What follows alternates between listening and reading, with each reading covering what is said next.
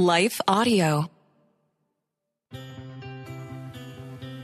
Thank you for joining us for Sound Reasoning with Christian apologist and minister Perseus Poku of Sound Reasoning Ministries.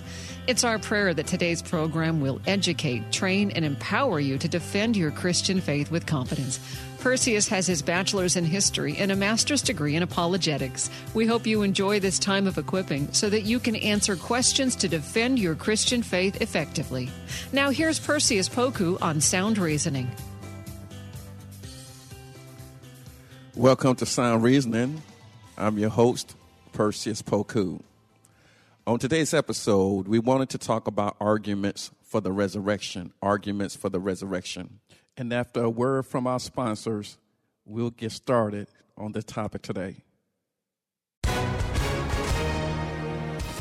Hi, everyone. If you've been injured in an accident that was not your fault, listen up. We have legal professionals standing by to answer your questions for free. Call now and find out if you have a case and how much it's potentially worth. Call 800 497 4410. I'm here with spokesman John Wolf. So, John, tell everyone listening who should call right now. Well, Maria, first off, thank you for having me here. It's always nice to answer the listeners' questions. Now, as far as who should call in, anyone who's been injured in an accident and think you deserve compensation, give us a call right now. 800 497 4410. You'll find out if you have a case and how much it's potentially worth. Thanks, John. You heard it, folks. Take advantage of this opportunity and call now. 800 497 4410. Advertisement sponsored by Legal Help Center may not be available in all states. Today's culture brings with it uh, an environment of anti supernaturalism. And in terms of those who are against the supernatural, these same people are also against the existence of miracles. But the issue for Christianity is that our whole objective, our whole message, our whole um, evangelism effort is rooted in the resurrection. In 1 Corinthians 15, verse 12, Paul writes, But if it is preached that Christ has been raised from the dead, how can some of you say that there is no resurrection of the dead? If there is no resurrection of the dead, then not even Christ has been raised. And if Christ has not been raised, our preaching is useless. And so is your faith. More than that, we are then found to be false witnesses about God. So our preaching, our teaching, all of our efforts as it relates to the gospel is rooted in this reality, this historical occurrence of the resurrection. Without the resurrection, all of our doctrines are in vain. All of our teaching is in vain. All of our preaching is in vain. All of our um, evangelistic efforts and our discipleship efforts are in vain if the resurrection did not occur. So everything rests on the resurrection. This was the pivotal uh, occurrence that Jesus prophesied about. And then, even after the resurrection, uh, it says that he rose up with all power in his hand. So, everything that we believe in rests on the resurrection. The resurrection is not mythology. This is not Greek mythology we're talking about. The resurrection actually happened. The resurrection uh, gave life, both literally and metaphorically. So, if we're talking about having power to resolve marital conflict, that power is a residual effect of the resurrection. If we're talking about um, praying to uh, seek God's face and will regarding the situation, that ability to even talk to God is a residual effect of the resurrection. So the resurrection is foundational, it's uh, historical, it's evidentiary, it's also experiential, meaning that um, our relationships, uh, the ability to love your neighbor as yourself, that power that uh, uh, that comes with being able to love people that you don't like stems from the resurrection. So let's just take a look at some of the arguments for the resurrection. So perhaps the transformation, uh, number one, uh, of the disciples should be one of the evidence for the resurrection. The change in these men from fishermen, from tax collectors, from ordinary men to become an evangel- evangel- evangelist uh, should be an indicator that something happened. And it happened after the resurrection, where they came to themselves when, after spending three and a half years with Jesus Christ, they became the men that God wanted them to be. This is why in the scriptures it talks about uh, some were confused uh, uh, in regards to uh, the boldness of these men, the theology of these men. How is it that these regular men who never uh, were given the title of rabbi, these, these ordinary men who were not teachers in the synagogues, how is it that they're now able to preach with boldness and to preach with uh, theological soundness? It was because something happened. After the resurrection, they came to themselves. So in Acts 2 and 14, or Acts 4 1 through 31, it says the conversion of the apostles demonstrates that something happened. Their testimonies culminated with the resurrection of Jesus Christ. It makes no sense for the apostles to go through all the things they went through, such as torture, if their message of the resurrection was a lie. Think about it. How many people in their right mind would die for a lie? Not too many. Not too many. And these disciples, uh, there's no evidence that they were prone to delusion. There was no evidence that they were prone to make up uh, stories.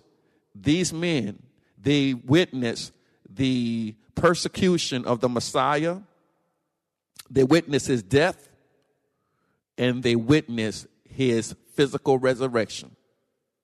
They witnessed all of that. And because they saw what happened, they saw uh, the truthfulness of Jesus being the Messiah, the Son of God, their lives changed. They went from being cowards to being gospel heroes.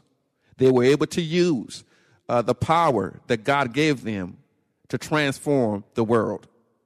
Then, secondly, not only were the disciples transformed, at, not only is that an evidence, but the next evidence is the Bible can be trusted.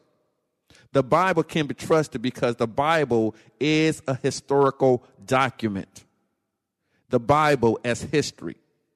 Bibliographical tests used by historians and scholars can validate that the transmission of the, of the New Testament as well as Old Testament is trustworthy.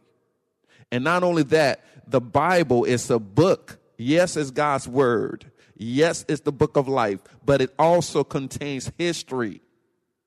There are stories in the Bible that exist nowhere else extently outside of the Bible, meaning that the Bible uh, states or mentions historical data that can't be found anywhere else. But yet, uh, archaeology is slowly catching up to the Bible and uh, matching up some of these some of this information that scientists are looking for. There was a time when people ridiculed and talk, uh, talked about uh, Christians because we the, the Old Testament talked about the Hittite civilization, and at that point there was no indication that this uh, civilization existed, but lo and behold, eventually it was discovered. So is the Bible reliable? Yes, the Bible is reliable. When we use the same criteria, the same uh, methods that historians use to um, vet and to prove whether or not a document is reliable, the Bible passes all the tests. So let's look at the New Testament. We're not going to touch on the Old Testament in this episode, but let's look at the New Testament. So, in um, the, the process of trying to figure out if a document is trustworthy, scientists use a number of criteria. One is uh, the closeness of the event. So, if something happened today and you wrote about it, let's say, uh, five days from now, uh, and then you compare that to another eyewitness, and they wrote about the same thing a year from now, well, more than likely, your writing uh, within five days from now would be uh, likely more precise and more uh, tr- trustworthy than someone who wrote it a year from now. Why? Because people um, have faulty memories as, as in relation to um, the time of the event and when the writing uh, was finished. Let us take a break to recognize our sponsors, and we'll be right back. So, if you have two eyewitnesses, uh, the individual that is testifying about or writing about the event um, with short proximity to the actual event, that's probably more trustworthy than somebody who, who waits a, a year, two years, three years uh, before they write it. Because uh, in many cases, uh, people uh, memory become faulty as time goes by. So that's the main criteria that uh, historians are using when they're trying to ascertain whether or not a document is reliable. So if we used the same criteria, and by the way, uh, many historians will tell you uh, that if you can find an ancient document um, which was written between 50 to 100 years uh, after the event, that is still good versus anything after that. So let's say uh, Jesus, if Jesus died in 33 AD and um, the writing is done in 60 AD, then you have this 27 year gap.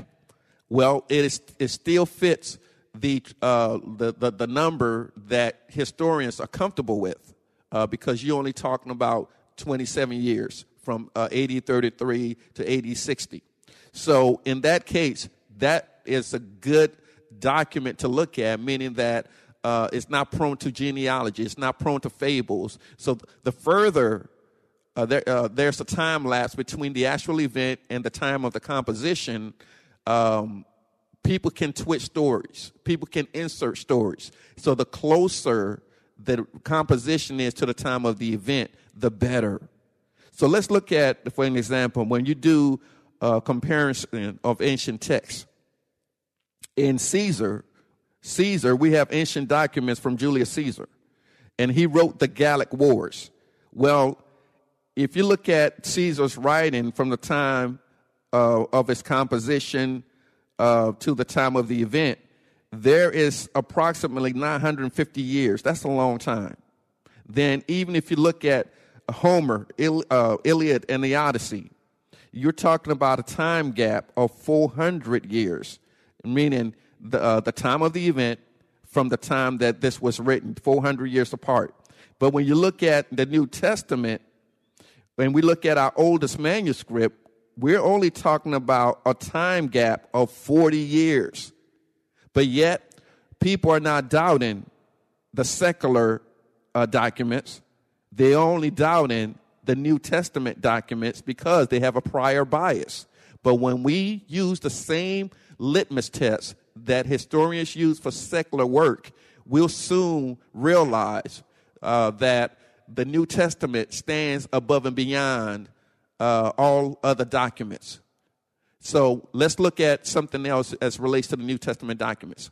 The more documents, the more manuscripts you have, the better chance you have at discovering what actually happened.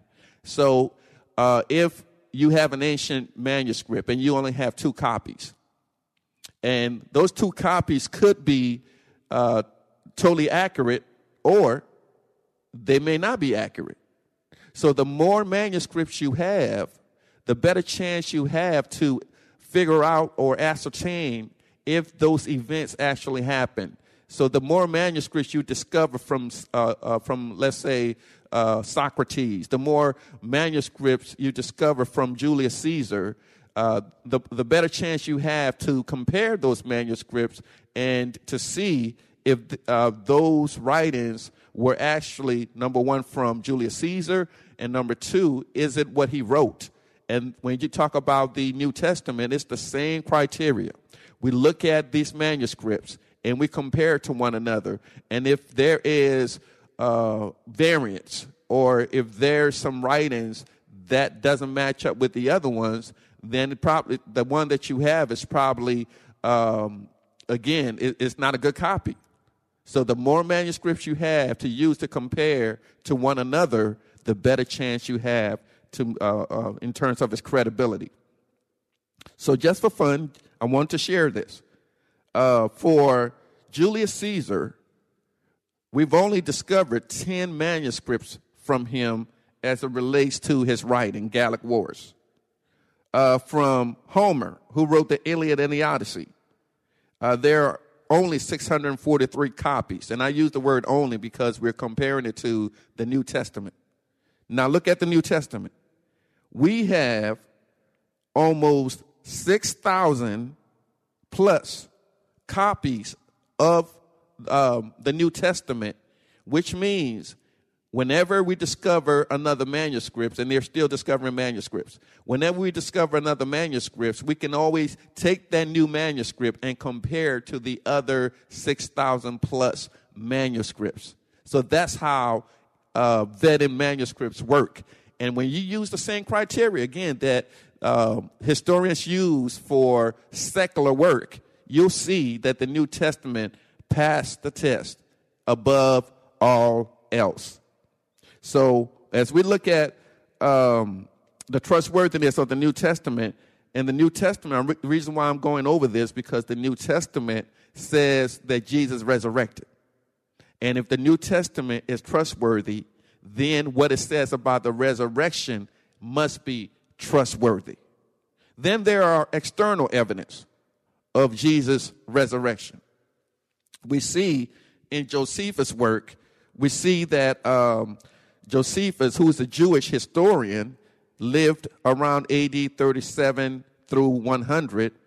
Um, he wrote in his Jewish Antiquities, AD 95, uh, he says, Now there was about that time Jesus, a wise man, if it be lawful to call him a man, for he was a doer of wonderful works, a teacher of such men as received the truth with pleasure he drew over to him both many of the Jews and many of the Gentiles. He was the Christ.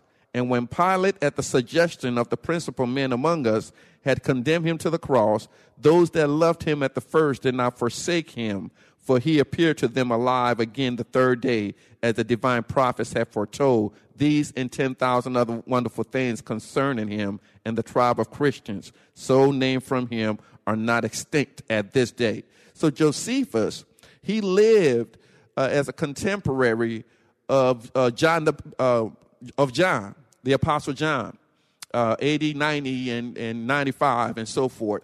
And so he is not a Christian. Josephus is a Jewish historian. He's chronologing uh, the events that's hap- that happened around his lifetime. And he's boldly declaring that Jesus is the Messiah based on what the eyewitnesses have told him and he's basically stating that um, if you don't believe Josephus, he's, he's quoting the eyewitnesses because they believed that Jesus rose on the third day and that Jesus appeared to them on the third day. So Josephus, again, he's not a follower of Jesus Christ. He's simply documenting uh, the events of Christ's life and his res- resurrection, and something happened. And this is why uh, he's quoting these disciples and even inferring that he accepts the information that he got from the eyewitnesses, the followers of Jesus Christ, that he indeed rose on the third day. So this is external evidence demonstrating that Jesus did indeed rise.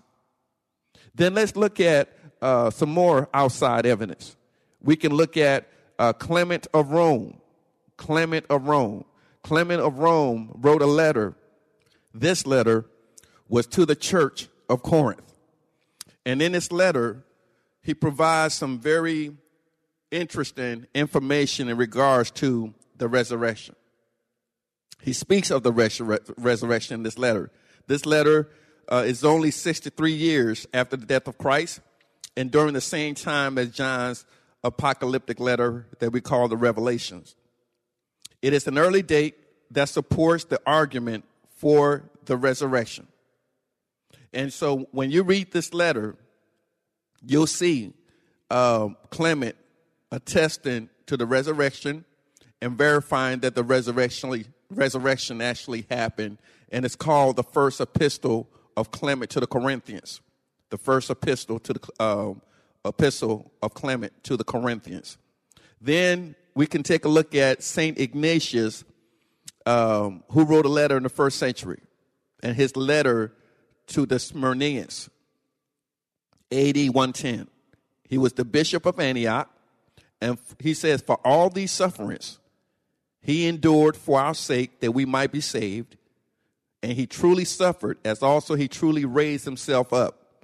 Nor is it the case, as some unbelievers affirm, that he suffered in semblance. It is they who are semblance, and according to their opinion, so it should happen unto them, for they are unsubstantial and spirit like. So again, uh, St. Ignatius write, For all these sufferings he endured for our sakes, that we might be saved, and he truly suffered, as also he truly raised himself up. And this is uh, AD 110. Again, if uh, Revelation is written around AD 90, and uh, St. Ignatius is writing in AD 110, you see the succession of the doctrine of the resurrection. It's not a made up concept, it actually happened. It's not myth- mythological. And so we as Christians, we can stand boldly in knowing that the resurrection actually happened, that the resurrection is historical according to Josephus, according to Clement of Alexandria, uh, uh, I mean, St. Clement, according to St. Ignatius. Um, we can trust the resurrection as it relates to its historicity and its effectiveness. Again, look at the lives of the disciples, uh, how they were changed. Uh, Peter was changed forever. Um, he, he went from being the impetuous one to becoming uh, a pastor. And Peter believed in Christ and his resurrection so much. The tradition has it that he chose to be crucified upside down. And no one in their right mind, again, would die for a lie. And so for us, we are experiencing the residual effects of the resurrection, the power that comes with it, the power to love your neighbor, the power uh, to tame your tongue, the, the power to forgive the unforgivable, the power to love your enemies. Th- this power is the same power that raised up Jesus Christ. So if we want to change, if we want our life to be different, we must surrender to Jesus Christ. And with knowing Jesus Christ, uh, we are afforded this resurrection power to help us along life's journey. So as we operate through faith, the power comes from God. We are bearers of the power. The light comes from God. We are bearers of that light. So don't uh, diminish the historicity of the resurrection and the power that comes with it. Well, I hope that you received a blessing uh, as it relates to information to help you on life journey. Uh, we continue to solicit your prayers as we uh, train more Christians. Uh, we just had a wonderful time in Auburn, California this past week. Uh, this past week, in sharing the arguments for the resurrection. Uh, so uh, if you are interested in being trained, uh, go on our website, look at our calendar. You can contact us at info at srministries.org. And if you are led to support us, and we need your support uh, on a monthly basis, please go to our website and you can also email us at info at srministries.org.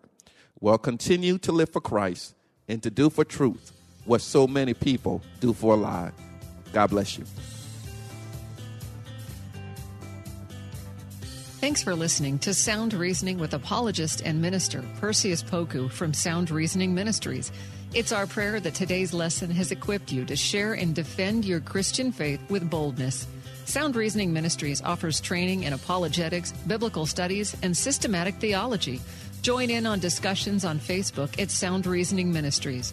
For more information about the ministry, to send an email, ask a question, or support the ministry, visit online at srministries.org. That's srministries.org. Listen again next week at this same time. And remember, Titus 1 9 says, Hold firm to the trustworthy message as has been taught, so that you can encourage others by sound doctrine and refute those who oppose it. Sound Reasoning Ministries, srministries.org. And as always, we would like to thank our friends at Life Audio for their partnership with us on this broadcast. If you go to lifeaudio.com, you'll find dozens of other faith centered podcasts in their network. They've got shows about prayer. Rejoice always. Pray without ceasing. Give thanks in all circumstances. God invites us to cultivate thankful hearts by turning our eyes toward Him in good times and bad. To listen to more Abide Christian meditations, just go to lifeaudio.com or search your favorite podcast app for Abide Christian Meditation. You can also download the Abide app for more biblical meditations at abide.com.